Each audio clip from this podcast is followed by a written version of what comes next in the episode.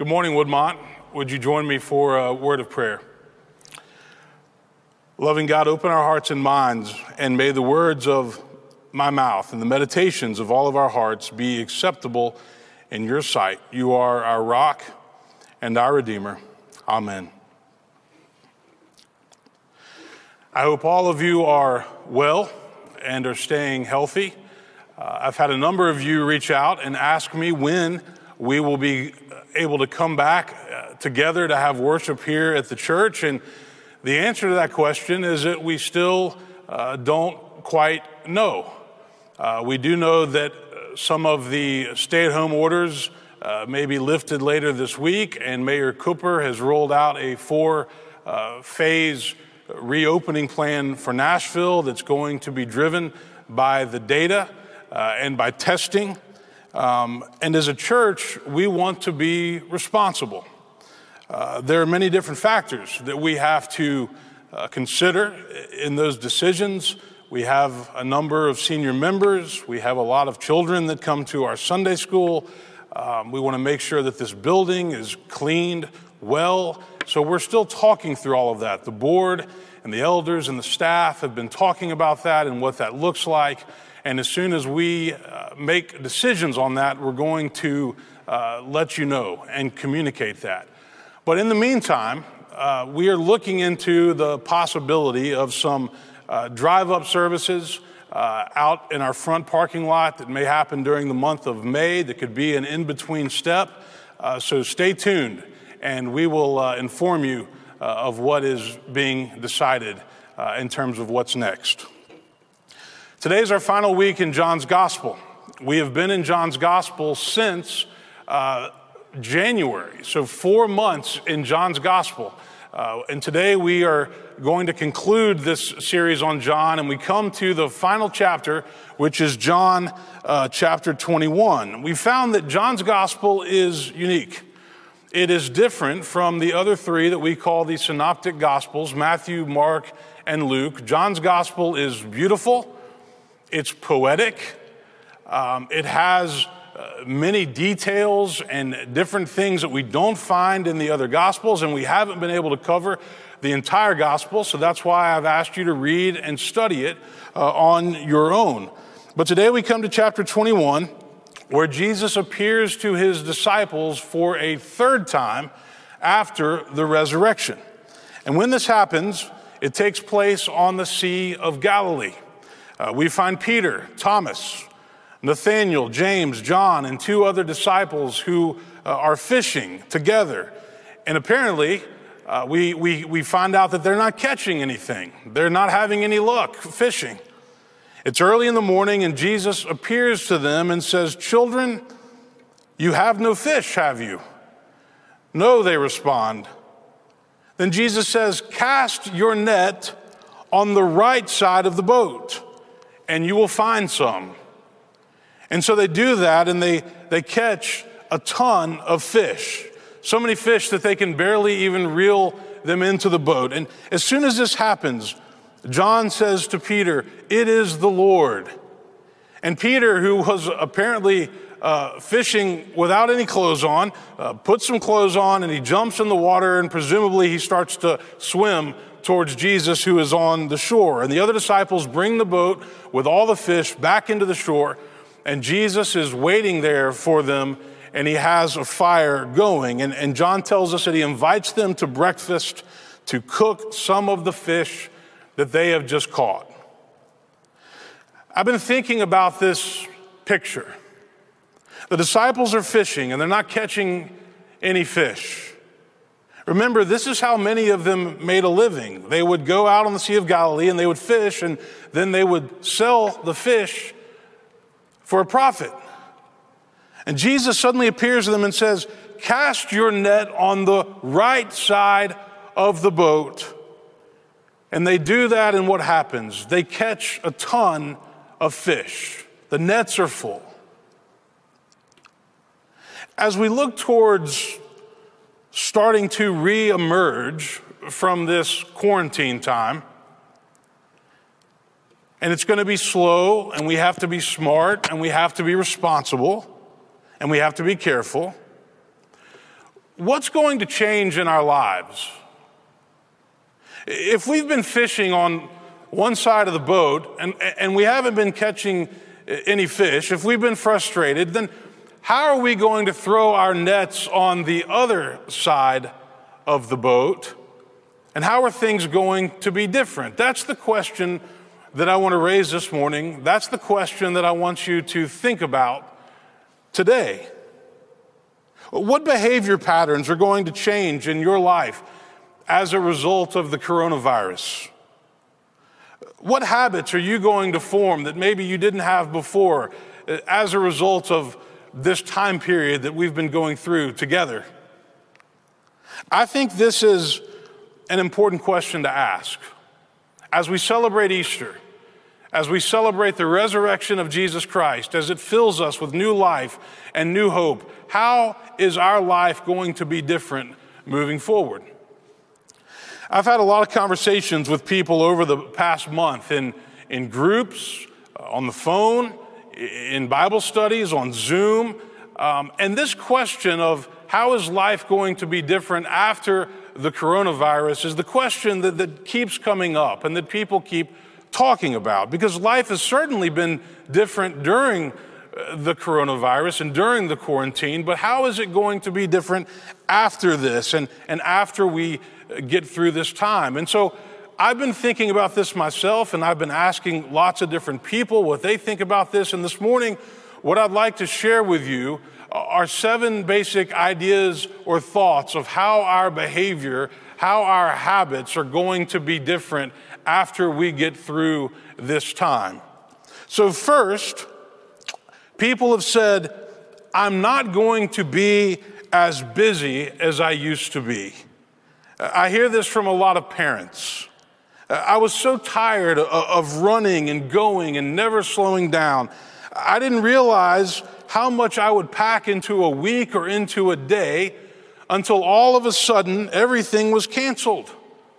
And I had no plans, nowhere to be, nowhere to go, nothing to do. Practices were canceled, plays were canceled, PTA meetings were canceled, small groups were canceled. And so people have said, all of a sudden, it just dawned on me how much I was trying to do in a given week. And it was too much. And so now there is a commitment that I sense to simplifying life and not overcrowding it, to not running ourselves into the ground. Secondly, people have said, I didn't realize how fragile our health is. And this virus has, has not just infected older people or people that have uh, existing medical conditions. It's also infected younger people, people who thought that they were otherwise uh, pretty healthy. And so I've heard people say, you know, man, I always just took my health and the health of my family for granted. I didn't think about it a lot. But for people who have lost a family member or a friend to uh, the coronavirus, and now it's, it has uh, caused over 50,000 deaths in the United States and, and even more than that worldwide, this has really hit home, especially in places like New York City, where so many people know somebody who has uh, died as a result of this virus. And so a lot of people are saying, you know, I don't want to take my health for granted anymore. I don't want to neglect it. Exercising and eating right and sleeping enough and, and, and, and, and, and finding healthy outlets for stress. These are things that I want to do m- moving forward. My grandfather, who was a minister in Florida, used to say, If you have your health, you have everything. And I think that what he meant was if you have your health, then, then you know, the sky is the limit. But so many of us take our health for granted, and we need to stop doing that. We need to take care of it. Third, I've people say the coronavirus has reminded me of how important it is to have a faith and a healthy spiritual life. You see, when something happens in life that is completely out of our control, but it affects us in a, in a big way, we have to find a way to deal with that because we can't just fix it. We're used to being able to fix things like this, but we can't just fix it. So what having faith and, and a healthy spiritual life looks like is, is basically learning to live and accept the uncertainty that's always there in life. We learn to pray the serenity prayer God, grant me the serenity to accept the things I cannot change, the courage to change the things that I can, and give me the wisdom to know the difference.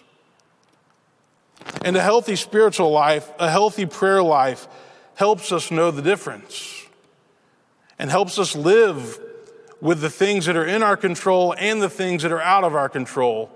And we've all had to realize that this situation is largely out of our control. There are things we can do to cope with it, but we, we cannot uh, control this. Trying to control things that are outside of our control will, will drive us absolutely crazy. And if you've ever tried to control something that's outside of your control, then you know exactly what I'm talking about. And we've all tried to do that. Fourth, I've heard people say how important it is to invest in key relationships. You know, some of us try to keep up with, with everybody, and that's impossible. But sometimes, in our attempt to keep up with everybody, we neglect the most important relationships that are in our life. Later in this passage, in John 21, we have Jesus and Peter having a heart to heart conversation. And Jesus asks Peter, three times, which, by the way, is the same number of times uh, that Peter denied him. He says, Simon, son of John, do you love me? And every time uh, Peter says, Yes, Lord, you know that I love you. And then what does Jesus say in return? He says, Tend my sheep, feed my lambs. In other words, care for other people the way that I have cared for you. And I think it starts with the people that we're closest to. It starts in our marriage.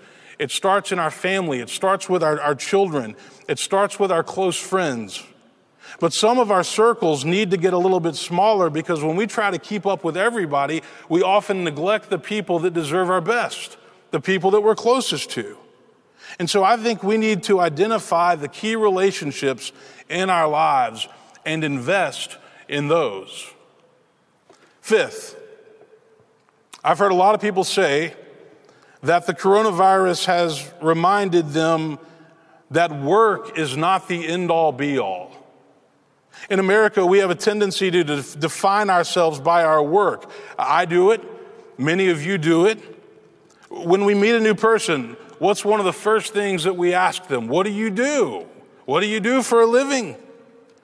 But what somebody does is not the same thing as who they are what somebody does uh, is just a part of their life, but it's not their entire life. And I think that this time of quarantine has caused many of us to realize that, that maybe we were workaholics, or maybe our life had just gotten out of balance. That's true that so many people wrap up all of their meaning and purpose in their work and they attach their, their worth to how successful they are in their work. And men are often really guilty of, of this, and some women as well. But, but our character should define who we are. And our priorities should define who we are. And the way that we treat other people, that should define who we are. You know, workaholism is a false god in this culture, and, and people have been discovering that they can get a lot more done in a shorter period of time than they ever thought that they could. And so work needs to be kept in perspective. This pandemic has reminded all of us that, that, that family life matters. This is my sixth point. Family life is important and it matters.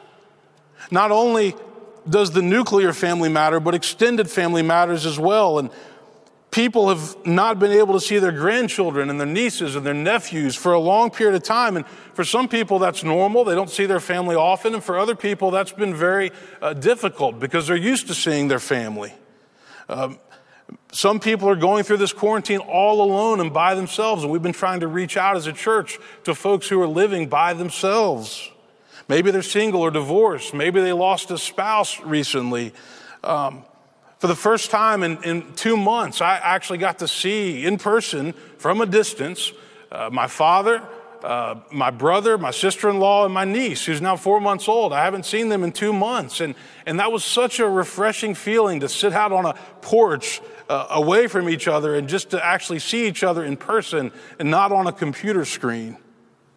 Family is important. And, and I think all of us know that, but we often don't live as if we know that. And my heart goes out to people who have lost family members during this pandemic, who've lost family members to, to COVID 19, people who've lived in nursing homes that have been hard hit, different parts of the country, even here in, in Middle Tennessee. But we need to treasure family and we need to invest in it. And we need to remember that it's one of life's greatest gifts.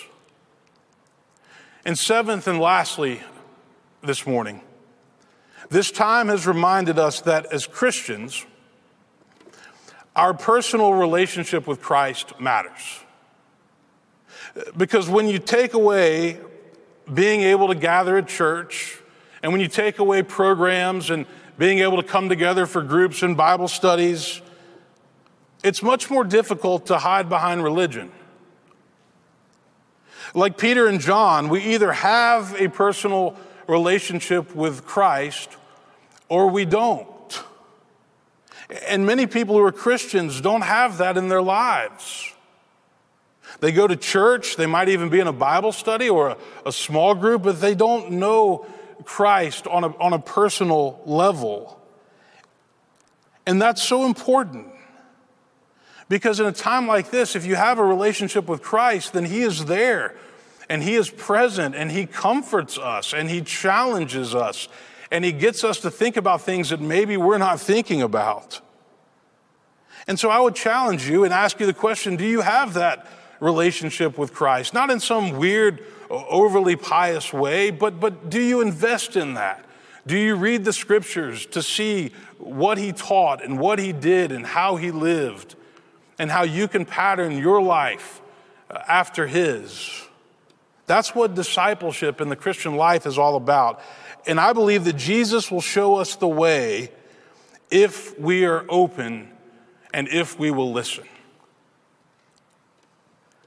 Those are seven thoughts that I have about how life might change and how our behaviors and habits might change as we begin to slowly uh, reemerge uh, from this time of quarantine. I want to close with another story this week. It's a story uh, that I love.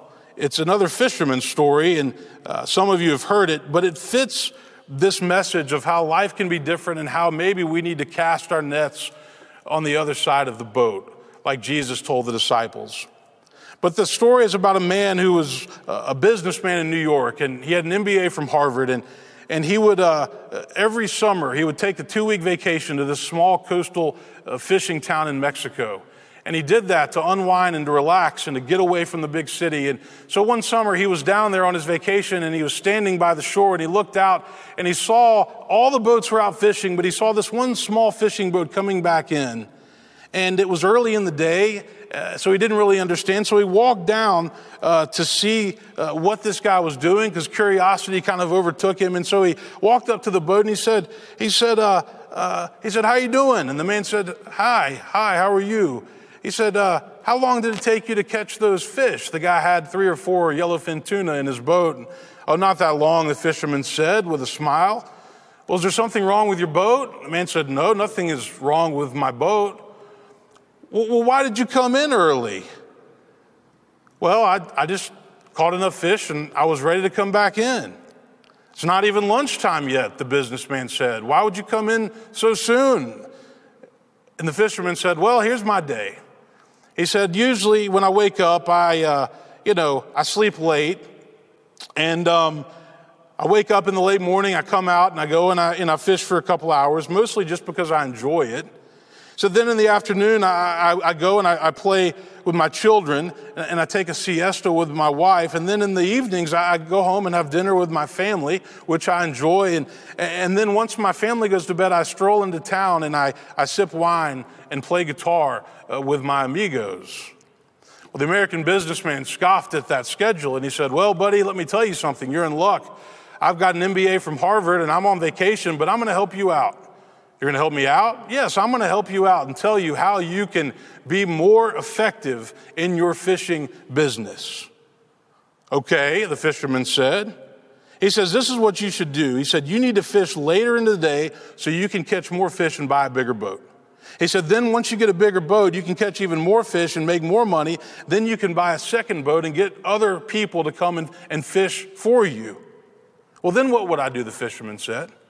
He said, Well, now we're getting started. He said, With two boats, you can catch even more fish, you can make even more money, and you can buy a fleet of boats, and you can have a fishing company with a whole crew of folks working for your business. Well, then what would I do? The fisherman said. Said, Well, before too long, you know, you can, you can start your own cannery, and then you can leave this coastal town, you can move to Mexico City, and you can manage your, your growing fishing enterprise. Well, then what would I do? The businessman was asked by the fisherman. Well, then he said, You can move to Los Angeles, you can open a distribution plant on the West Coast, and you can start to fish all over the globe, multiple continents, Asia, Australia, Europe. And then you can come to New York, which is where I live, and you can list your company on the New York Stock Exchange as a publicly traded company, and you will make so much money, more money than you've ever dreamed of making. Well, what would I do after that? The fisherman asked. And with that question, the American businessman was stumped. And he said, Well, I guess after that, you can move to a small Mexican village and, and you can sleep late and, and you could fish just for the joy of fishing. And, and then you could go home and you could take a siesta with your wife and play with your kids. And then at night you could stroll to town and sip wine and play guitar with your amigos. You see, bigger isn't always better, and busier isn't always better. How will our lives change once we get through this situation that we've been in? Would you join me in prayer? Loving God, as we continue to celebrate Easter, the resurrection of Jesus Christ, help all of us to ask this question what does it look like to throw our nets on the other side of the boat? Teach us important lessons about life, about living and help us to look to Christ as our example. It's in His name that we pray. Amen.